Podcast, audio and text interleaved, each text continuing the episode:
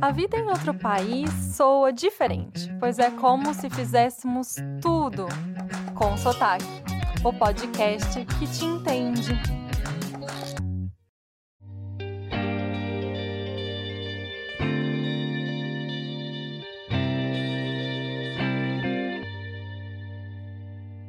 Dizem que a ignorância é um bom lugar, já que quando abrimos a caixinha da curiosidade e do conhecimento, não sentimos mais paz. E uma das maiores dificuldades é nos conhecer, é o olhar para dentro. É desafiador, né, descobrir quem somos e entender o que gostamos, o que não gostamos. Afinal, o que fazer depois com tudo isso? E o medo da vida feliz? É, por isso eu convidei a Mirelle, que é psicóloga, ela vai me ajudar a entender que história é essa de autoconhecimento. Mirelle, muito bem-vinda. Estou tão feliz de te receber aqui. Muito obrigada. É um prazer enorme, né, estar aqui, poder contribuir de alguma forma com aí algumas informações, alguns conhecimentos e com a prática mesmo, né, clínica passar um pouquinho para você e para as pessoas que vão nos ouvir. Ai, demais, obrigada. E antes da gente entrar nesse assunto, sim, Mirelle, eu tenho uma pergunta para você. De onde vem o seu sotaque? Ai, meu Deus, que delícia! Eu sou mineira, né? Nascida aí em Carangola, Minas, interior de Minas, zona da mata. É, saí muito cedo de casa justamente para poder estudar, mas as minhas raízes são de Minas. Atualmente eu moro em São Paulo, né? É, me formei em Minas, mas fui para São Paulo fazer uma pós-graduação e lá fiquei. Mas o meu coração é inteiro de Minas, tenha certeza. que lindo! E que bom ter esse sotaque aqui hoje. Sim. Vamos lá, então. É, eu pensei assim, sabe, Mirelle? A gente ouve nossas mães ou algumas pessoas que nos conhecem super bem, falam assim: te conheço, você é assim, eu vi você nascer, né? Cuidei de você. E aí, um, a gente meio que permite essas, essas palavras ressoarem na nossa mente e uma necessidade de que a gente tem que ser essa pessoa que elas escolheram. Parece que quando elas falam, eu vi você nascer, ela tá escolhendo quem a gente tem que ser, meio que aquilo que elas esperam de nós. E aí essa percepção, ela tem um lado leve, né? Porque a gente ouve e ah, todo mundo ouve, né? Então parece que tá tudo bem, mas acho que é mais pesado do que soa, né? Sim, sim, é, é verdade. Eu acho que todo mundo já passou, né, por uma situação dessas, seja na infância, na adolescência ou na vida adulta, né, de escutar, sejam os pais, os avós, os cuidadores, dizendo, né, sobre nós ou sobre a nossa personalidade é muito comum, né? E sim, isso pode ter alguns lados. É, a gente pode uh, deixar com que essa, essas impressões dessas pessoas, né, influenciem diretamente nas nossas escolhas, ou essas falas, né, das, dos nossos familiares ou dos nossos cuidadores, ou a gente pode deixar isso de lado, né? Isso vai depender, na verdade, de uma série de fatores. Então, você me pergunta assim, ah, Mirelle, qual que é o impacto que essas falas têm no ser humano, têm nas pessoas? E a minha resposta para você é: depende. Depende de uma série de fatores. Então, assim, as situações que nós experienciamos vai depender muito, o impacto dessas situações vai depender muito da forma como nós fomos criados, da educação que nós recebemos, da cultura que nós estamos inseridos, tá? Vai depender também de fatores genéticos. Então, é um conjunto de pontos, um conjunto de características que até fazem com que nós sejamos seres humanos únicos. E aí são essas as, as, os pontos que a gente precisa considerar para entender se eu fico mais ou menos vulnerável até as opiniões das pessoas.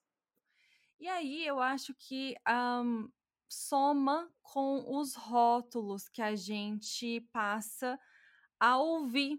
Então eu vou trazer para não ficar tão assim aberto, né? Eu era uh, a chorona da minha família. então, tudo um, que acontecia e eu não sabia lidar, assim, eu chorava. Então, meus primos falavam assim: ah, você é chorona. E isso acabou sendo muito meu, sabe? Uh, por anos e anos, até assim, sei lá, uns 23 anos. Aí eu falei: não, gente, eu não sou chorona. Tá claro aqui, ó, que nos últimos anos eu não chorei tanto assim. e deixei isso passar. Então, eu queria que você contasse um pouquinho, né, sobre essa influência dos rótulos na nossa vida, porque é, é, de certa forma, combina com o que a gente estava falando, porque é confortável ter ele. Eu acho que a gente sempre volta nessa ideia do confortável, né? Aquilo que eu já conheço é o que eu quero acreditar. Sim, sim, faz muito sentido. Então, até pegando o seu exemplo, é, Natália, é, que você era vista como uma pessoa chorona, né? Dentro, se a gente traz um pouquinho até da, da abordagem da terapia cognitivo-comportamental, que é a abordagem que eu decidi seguir na clínica, essa coisa do ser chorona, né, do enfrentar as situações através do choro, eu posso te dizer que muito provavelmente lá atrás na sua infância, em algum momento, é, em algum diante de alguma situação, fez sentido você chorar para enfrentar aquela situação e o seu cérebro entendeu até que para te proteger, você manteve esse comportamento de chorar diante de determinadas situações ou no enfrentamento de situações. Então essa coisa de rótulo, ela é muito comum na nossa sociedade. As pessoas adoram, né, rotular as pessoas. Eu não vou te dizer que isso nem é uma, nem é uma coisa boa, nem é uma coisa ruim tá? Mas assim, depende do caso. O que a gente precisa fazer é criar uma linha de raciocínio, é ver o quanto que de fato, né? Ah, eu sou uma pessoa chorona realmente? Em que situações que eu choro? São em situações em que eu me sinto amedrontada, que eu sinto medo, que eu percebo que eu não vou dar conta de resolver aquela situação sozinha, né? Ou está mais generalizado para qualquer situação. A gente precisa entender a função desse choro no caso. Ou um outro exemplo, pessoas que em algum momento elas perceberam que fugir da situação era um caminho. Por quê? Fugir da situação é uma maneira de proteger, de proteção, a fuga esquiva, né? E, e, o que é muito comum, e existem diversas maneiras da gente fugir. Então, por exemplo, se eu trabalho numa empresa e aí o meu chefe vira e fala: Olha, Mirelle, uh, eu gostaria muito que você apresentasse os resultados uh, que nós obtivemos aqui na empresa para o nosso diretor. Eu posso ver essa situação como uau, uma super oportunidade de eu mostrar o meu trabalho e de eu, por exemplo, ter uma promoção no meu trabalho, ou eu posso ver essa situação como extremamente ameaçadora e que eu não vou dar conta. E aí, Natália, entende que a maneira como eu interpreto essa situação, ela vai influenciar diretamente no meu comportamento. Se eu interpreto essa situação, né, de apresentar os resultados da empresa para o meu diretor como uma super oportunidade, eu vou lá com tudo, eu vou me dedicar, eu vou dar o melhor de mim para eu brilhar nessa apresentação. Se eu interpreto essa situação como uma situação ameaçadora, como nossa senhora, é o meu fim, né? É, vai ser algo catastrófico, eu não vou dar conta eu posso ter alguns comportamentos. Comportamentos do tipo virar para o meu chefe e falar: chefe, não dou conta. vamos pedir para fulano fazer essa apresentação. Ou de última hora eu falo, chefe, aconteceu alguma coisa, aconteceu uma coisa com a minha mãe. Putz, não vou conseguir estar tá ali na apresentação. É uma forma de se esquivar, entendeu? Ou mesmo eu posso até enfrentar a situação, tentar fazer algo extremamente perfeito, que é uma outra forma da gente lidar com as adversidades, tá? Tem pessoas que têm esse perfil de me sinto incapaz, então eu preciso, para ninguém descobrir que eu sou incapaz, eu vou compensar isso através de uma apresentação assim maravilhosa. E aí tem pessoas que vão dar conta, mas o sofrimento dessa pessoa para fazer essa apresentação é tão grande que em algum momento ela vai ter algum problema. Sim, gente, olha isso, né? Você colocou em tão poucas palavras todo mundo, eu acho. Porque é fantástico, assim, a gente realmente tem isso, sabe? E é legal, Natália, a gente, todos nós, tá? É, não só quem faz psicoterapia, mas é interessante que entendamos as, a maneira como a gente está interpretando as situações do dia a dia, né? Então, como que eu me percebo? Quem, quem sou eu? Qual é a visão que eu tenho de mim? Qual é a visão que eu tenho do mundo em que eu vivo, da minha rotina, do trabalho que eu tô? Como é que eu tô vendo essas escolhas que eu tô fazendo? Essas escolhas, elas de fato dizem sobre quem eu sou? Eu me identifico com essas escolhas ou as escolhas que eu tô fazendo? Eu tô, na verdade, fazendo para agradar o outro ou para não desagradar o outro. Então a gente está falando de padrões, tá? A gente está falando de crenças, que dentro da terapia cognitiva a gente trabalha muito com isso, né? Identificar, monitorar quais são as crenças dessa pessoa, desse paciente. O paciente ele tem crenças funcionais, ou seja, crenças positivas a respeito dele, do mundo e do futuro, ou esse paciente ele tem crenças disfuncionais, ele interpreta a si mesmo e o mundo de uma maneira, é, como é que a gente pode dizer, de uma maneira equivocada. Por quê, Natália? Todos nós, em algum grau, distorcemos a realidade. Isso é natural. Só que quanto mais eu distorço a realidade, maior vai ser o meu grau de sofrimento. Como que é esse envolvimento com a distorção, assim? Vamos pegar bem esse exemplo da pessoa que tá lá, tem a oportunidade de mostrar o trabalho dela, né, para conseguir uma promoção, só que ela se vê incapaz, tá? Ela se vê totalmente desprovida de é, é, capacidade para fazer uma apresentação. Aí a gente precisa ver Será que de fato essa pessoa ela é incapaz? Ela não tem conhecimento suficiente para ir lá e fazer essa apresentação? Ou será que ela tem uma imagem distorcida de si mesma e das próprias habilidades? Então, é distorção nesse sentido. É, quando eu olho para a realidade, eu vejo os fatos ou eu faço uma interpretação desses fatos? E, de certa forma, conforme a gente uh, chega na vida adulta, isso vai meio que bater na nossa porta, né? São muitas, uh, muitas situações em que a gente te, se vê ali uh, despreparado, eu acho. A gente não cresce aprendendo a observar o que a gente sente, é, respeitar mesmo o que a gente gosta uh, ah, para onde a gente quer ir, muitas vezes vamos no automático, né? Então eu acho super importante esse seu comentário.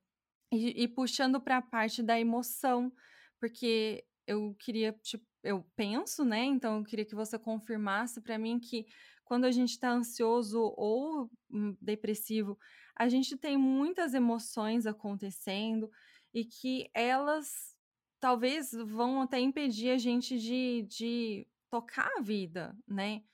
Então, se eu não quero mais encontrar alguém, ou se eu não quero enfrentar aquela dificuldade da apresentação, algo sério tá rolando ali. Então, como que essas, essas características da nossa personalidade, elas também sofreram influência, né, do, do jeito que a gente se comporta, do que a gente foi ensinado a sentir, a, a mostrar para os outros que estamos bem. Peraí, tô bem, tô controlando as coisas aqui, por dentro tô morrendo, mas mas por fora eu tô bem, né? Você sabe, Natália, que a primeira vez que eu fui dar uma aula em São Paulo foi muito interessante porque eu dei a aula, ok, e eu comentei com uma amiga no final, fulana, nossa, parece que tem um vulcão em erupção aqui dentro de mim. O que, que, você achou da aula? E eu não, eu não me lembrava de como tinha sido a aula, de tão nervosa, de tão ansiosa, de tão preocupada com a, o que os alunos estavam achando. Então, assim, essa, esse tema, emoções, é um tema que eu amo. Por quê? Porque nós não fomos ensinados a sentir. Nós não fomos ensinados que a tristeza, o medo, a angústia, né, a frustração, a insatisfação são emoções e são sentimentos normais que fazem parte do ser humano e que não tem nada de errado em se sentir dessas formas. Então eu costumo dizer muito para os meus pacientes: a partir de hoje você está liberado para sentir e está tudo bem. A gente precisa falar isso para as pessoas, porque infelizmente, apesar de estarmos aí no século XXI, existe uma cultura da felicidade, que precisamos estar sempre bem e que não a gente precisa olhar para o lado positivo das situações. Só que assim, calma, vamos com calma, vamos começar entendendo o que que a gente sente, como a gente sente e esse olhar para dentro não é fácil. Esse entrar em contato com as nossas emoções, com os nossos padrões, não é nada fácil, porque se eu não fui ensinada a olhar para dentro e a identificar as minhas emoções, eu não vou saber o que fazer com elas. Eu concordo. Eu gosto de sempre eu trago meus lados, né? Então a história do chorona, né?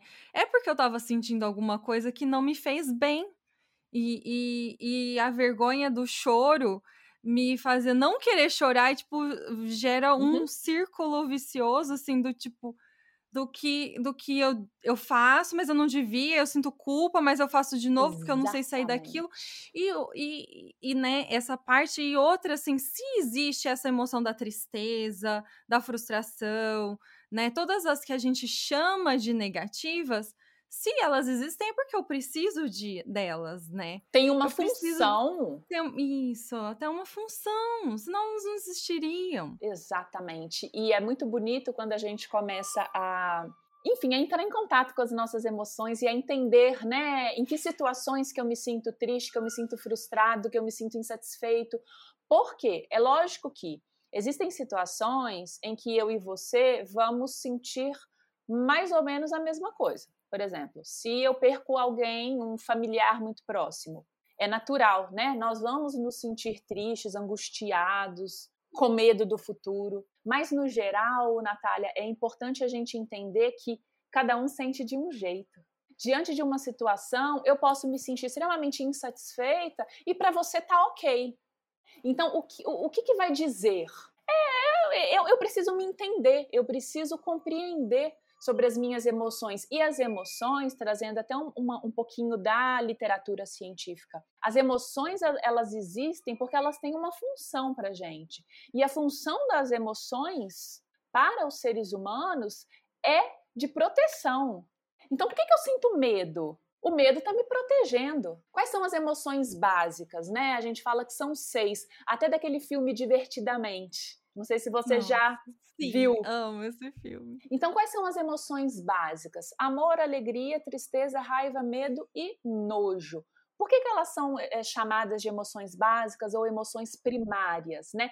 Porque todos os mamíferos nascem com essas emoções. Todos os mamíferos. Desde né, pequenininho né? a gente já tem. Desde pequeno, independente da cultura que a gente esteja inserido, mesmo lá, por exemplo, um, um japonês, ele nasce com essas emoções dentro deles, dentro dele, entendeu? A questão é, nós não somos ensinados a identificar essas emoções e muito menos a lidar com essas emoções. Tá? Mas elas têm papel fundamental. Quando eu falo da tristeza, por que, que a tristeza é fundamental para o ser humano?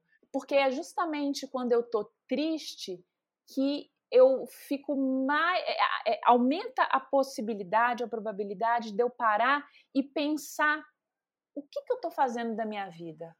por que, que eu me comportei de determinada maneira?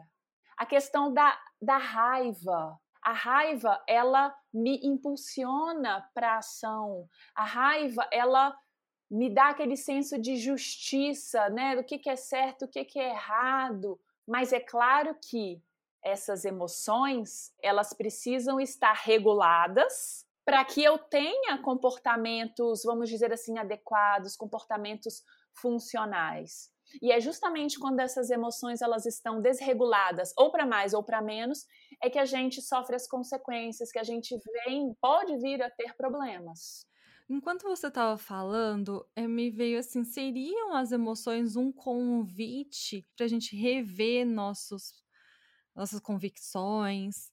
Um, seria nesse sentido ou mais realmente relacionada às circunstâncias específicas? Não, a gente deveria ver as nossas emoções como uma bússola. As nossas emoções, elas querem nos dizer alguma coisa, entende? Então, se eu tô me sentindo ansiosa, por exemplo, é importante que eu saiba identificar essa emoção no meu corpo.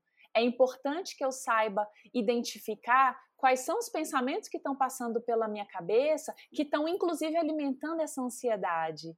E quando a gente fala de ansiedade, a emoção base da ansiedade é o medo. Eu tô com medo do quê? Tudo isso, entenda que leva para quê? Para aquele caminho do autoconhecimento. De eu entender como eu funciono, até para eu conseguir entender. Tá, eu estou com dificuldade de lidar com esse tipo de situação, ou eu estou com dificuldade de lidar com os meus relacionamentos, eu estou com dificuldade de me posicionar no meu trabalho e eu acabo aceitando todas as demandas que meu chefe coloca para cima de mim, não consigo colocar limites. Então a nossa emoção ela deve servir como uma bússola para a gente refletir sobre as nossas escolhas, sobre as nossas ações. Nossa, muito legal, muito legal. E você usou o termo bússola, né? Então eu queria te perguntar, quando você usa o termo bússola é para o nosso autoconhecimento, esse seria um primeiro passo do tipo, deixa eu notar quem, o que passa aqui dentro de mim? Como que eu entendo então o autoconhecimento, né? A bússola, ela ajuda muito a gente compreender, porque a gente sabe que ela é um guia, mas é, é, no momento que eu falo, nossa, mas eu vou conhecer quem eu sou, como assim, né? Alguém poderia chegar assim, mas Mirelle, você tá doida? Que jeito que eu vou saber isso, né? Eu tenho tanta coisa para me preocupar aqui na minha vida, que jeito que eu vou parar uhum, para olhar para mim? Perfeito, perfeito. Então, a gente pode inclusive começar pela sua última frase. Eu tenho tanta coisa para me preocupar. OK. Que coisas são essas que estão te preocupando hoje? Por que, que essas coisas estão te preocupando? Aquilo que está te preocupando está te trazendo sofrimento? De 0 a 10, o quanto que essas coisas estão te preocupando? E o que, que você tem feito para resolver essas preocupações?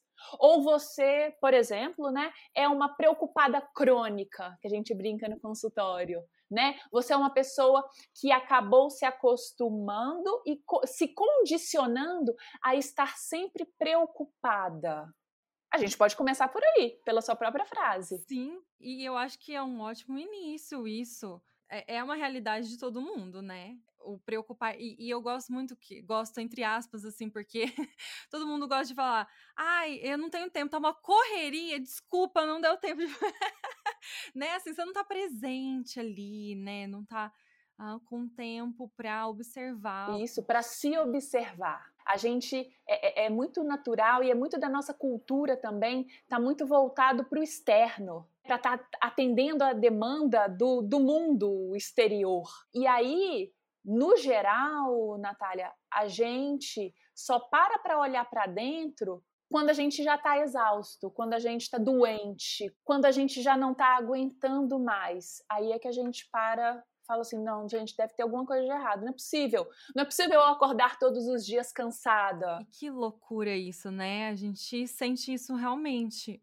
Um cansaço que você não explica, né? Ou às vezes um vazio que você não explica. Exatamente. Eu acho assim que tudo que a gente conversou, sabe, desde o, de quem eu sou até que me falaram que eu sou, depois minha personalidade, assim, de, né, quem que eu quero ser e, e como eu expresso isso de, de verdade, porque é difícil às vezes, né? Uh, muitas vezes a, a, a gente acredita que a gente é daquele jeito, mas a gente evita porque é mais difícil ser honesto com a gente mesmo. Então, quando a gente faz né, essa retrospectiva de tudo que a gente conversou, são pequenos detalhes do que leva a gente ao autoconhecimento. E aí a gente entrou mais uma vez no que o mundo espera da gente, que é, são as preocupações, o que eu tenho que mostrar, né? Que eu sou bem sucedido, ou que eu dou conta da minha vida, ou que tudo está em harmonia e a pressão da perfeição. Então, muito obrigada por esclarecer tantos pontos assim, sabe? Você realmente foi muito clara. E eu queria, assim, perguntar: tem algum outro aspecto, né, depois que eu fiz essa nossa retrospectiva aqui, que. Um, que faltou, assim, que você fala, ah, Nathalie, eu ainda queria falar uma coisinha uh, sobre isso que você não me perguntou, que eu tinha pensado.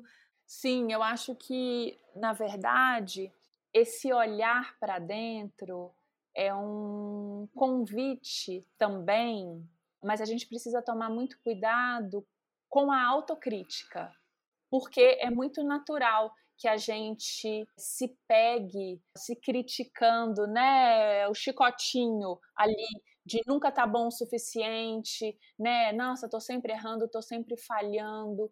Então, o autoconhecimento, ele eterno, na verdade, né? Ele é infinito. E quanto mais a gente busca entender os nossos padrões, a forma como a gente funciona, mais a gente é beneficiado. Porque a gente pode, mesmo em meio ao caos, a gente pode ter uma vida um pouco mais leve, tá? Então, assim, a saúde mental ainda é algo que não é olhado para a maior parte das pessoas. Ter saúde mental, Natália, não é ausência de sofrimento. Não, tá?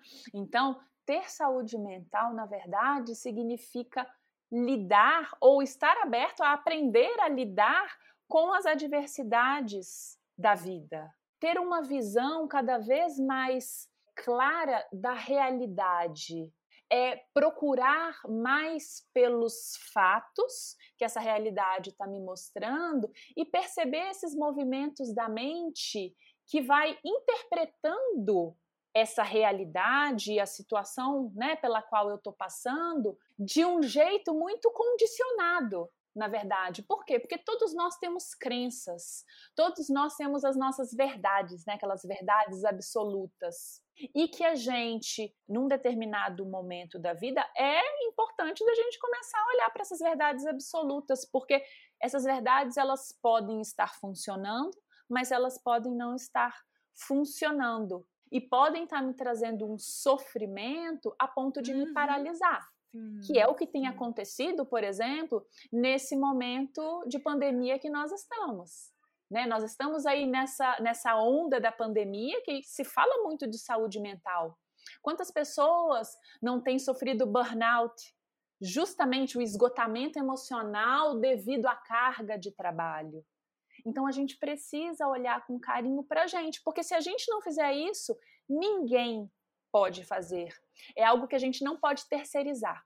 Então eu acho que a grande mensagem, né, para as pessoas é isso: compreender como eu funciono, entender, estar tá em contato, né, com aquilo que eu penso e fazer esse exercício de estar presente no momento presente, menos no futuro, menos no passado. Né? A gente vai sim visitar ou revisitar o passado, a gente vai sim tentar planejar o futuro ou tentar imaginar o que, que pode acontecer. Ok, isso é do ser humano e em certo grau é importante, mas mais importante do que isso é estar presente no momento presente. Maravilhoso. E uma coisa que eu vou acrescentar é assim, investir na gente, né? Sim. Às vezes a gente fala, ah, vou investir em tal coisa, vou investir naquilo, tipo, pensando no valor monetário. Mas e você, e a sua saúde, e a sua vida gostosa, né? Onde ela fica, ela também importa. Né? Exatamente. Né? Então, é, a gente desenvolver esse olhar mais carinhoso, né, Sim. com a gente mesmo. Então, a gente entender quais são as necessidades que eu tenho nesse momento, o que que meu corpo está me pedindo. Porque se eu sou uma pessoa que acorda cansada todos os dias, tem alguma coisa de errado acontecendo. Não é normal isso, por exemplo, que é, tem sido um, um relato frequente dos pacientes que têm chegado, né? Então, assim, uh, ter momentos de autocuidado no seu dia, ter pequenos prazeres no dia a dia. É claro que nesse ponto a gente também precisa tomar cuidado, porque uma forma de fugir dos problemas ou de tentar resolver as dificuldades é comendo, é bebendo, é fazendo uso de drogas ou mesmo trabalhando em excesso. Porque se eu estou trabalhando em excesso com foco no trabalho total, eu meio que esqueço das outras coisas da vida, eu esqueço dos meus outros problemas. Então, essa coisa do perceber, será que eu tô com comportamentos excessivos na minha vida? Né? Porque tudo é a dose. Tudo na vida é a dose, né? Então, assim, sim, Natália, ter momentos de autocuidado, né? Essa coisa da, da qualidade de vida. O que, que significa qualidade de vida? É a gente ter as coisas ali balanceadas, né? Precisa trabalhar? Sim, vamos trabalhar. Mas é ter também um momento de qualidade com a família, é ter contato, mesmo que virtual, com as pessoas que são significativas, é ter uma alimentação balanceada e tá tudo bem, né, ter momentos de comer aquele chocolate gostoso, aquele bolinho de fubá com café, aquele pão de queijo, tá tudo certo. Mas é o, o se olhar com mais carinho, né, com mais compaixão, principalmente num momento como esse que a gente está vivendo. Sim. Ai, que mensagem mais linda, sabe? Eu, eu respeito quando eu preciso de um pão de queijo. Porque aqui não tem né, uma padaria em cada esquina. E aí eu tenho sempre o pão de queijo no freezer, porque vira e mexe, tipo, dá de tarde. Eu preciso do pão de queijo. Tá tudo certo. É tipo um carinho por, pra mim. E maravilhoso, sabe? É isso, é o autorrespeito, é entender né, como eu funciono, o que que me faz bem, o que que não me faz bem e respeitar esse funcionamento, Natália, porque muito que eu vejo que traz sofrimento para as pessoas é não se respeitar, é ultrapassar totalmente os próprios limites. E aí isso, a gente vai ter consequências disso. Né? Então, esse olhar com mais carinho para si, com mais, mais respeito, já é né, um primeiro passo extremamente importante. Muito bom. E Mirelle, uh, me fala uma coisa, assim, a gente tem o nome do podcast é com sotaque. E a ideia, né, é que quando a gente tem sotaque, a gente tem um, estilo nosso, uma marca, assim, uma característica que te representa. Então a pergunta é: qual é o seu sotaque? Ai, gente, nossa, eu acho que o meu sotaque, essa coisa do acolhimento, essa coisa do escutar com empatia, do carinho, né? Eu acho que é, esse é um ponto muito, muito forte em mim e nas minhas relações, tá? Seja a relação que for, seja a relação com a minha família, com amigos, com os meus pacientes, né? Relações amorosas. Uhum. Então eu uhum. acho que essa coisa de Minas também, né? Minas é muito isso, essa coisa acolhedora, agregadora, né? Então eu eu trago isso para minha vida, tá? Essa coisa do olhar com carinho. É difícil? É difícil. É difícil, né? Você estava falando sobre o, o, o, como a gente é visto né, na infância e na adolescência. Eu me lembro sempre do meu pai e do meu tio falando: Nossa, eu não ouvi a voz da Mirelle ainda hoje. Eu, eu cresci ouvindo isso, né? Porque eu só ouvia, eu ficava muito quieta, sempre fui mais introvertida. E eu levei isso para minha vida ao longo do tempo. Até que eu percebi que quando eu estava em São Paulo, sozinha, numa grande metrópole, se eu continuasse a me comportar desse jeito, porque eu entrava muda e saía calada dos lugares, né? Eu não ia atingir aquilo que eu precisava. E aí foi aí que eu comecei a olhar com mais carinho para isso. Eu deixei de ser assim de forma nenhuma. Nossa, eu sou super na minha mas nos momentos em que eu preciso me colocar, eu uhum. desenvolvi essa habilidade. Então, nós podemos desenvolver as habilidades que a gente precisa para ter uma vida mais leve, para atingir os nossos objetivos, né? Então, e isso, uh, a psicoterapia ajuda muito nesse entendimento e nesse desenvolvimento, né, humano. Então fica né, mais essa, essa sugestão, essa orientação para as pessoas. Nós podemos desenvolver a habilidade que nós quisermos. A gente precisa treinar, a gente precisa estar tá aberto para isso. É. Né?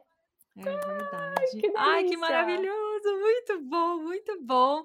E, Mirelle, quem quiser entrar em contato com você, falar com ah, você. Eu acho lá. que, ó, como que a é? gente tem algumas possibilidades. Pode entrar em contato comigo pelo Instagram, tá? Meu Instagram é @mirellecarim. Pode entrar em contato pelo meu programa online, na verdade, nosso programa online. Nós temos um programa online que, inclusive, nós vamos lançar uma turma agora para pessoas com ansiedade, tá? É, o programa, a gente tem um Instagram, que é o Silva Bem-Estar, tá? Então nós temos lá o nosso Instagram que está recheado de é, informações e de dicas para as pessoas que estão em sofrimento, né? E tudo baseado aí, baseado em evidências, a gente fala, né? Nós trabalhamos aí com uh, o que a ciência nos traz que é mais eficaz. Então essas, essas são duas formas aí de entrar em contato comigo e de ter né, mais informações aí sobre essa questão do autoconhecimento e como melhorar, né? Como melhorar como ser humano. Uhum. Muito bom. Obrigada, Mirelle. Ah, eu agradeço o convite, espero que essa nossa mensagem ela chegue para muitas pessoas, né, e que hum. agregue alguma coisa. Com certeza. E foi muito rico, muito mesmo, só tenho a te agradecer por estar tá aqui, sabe, e compartilhar tanto. Obrigada de coração. Ai, muito obrigada. Um beijo, beijo. e eu fico à disposição.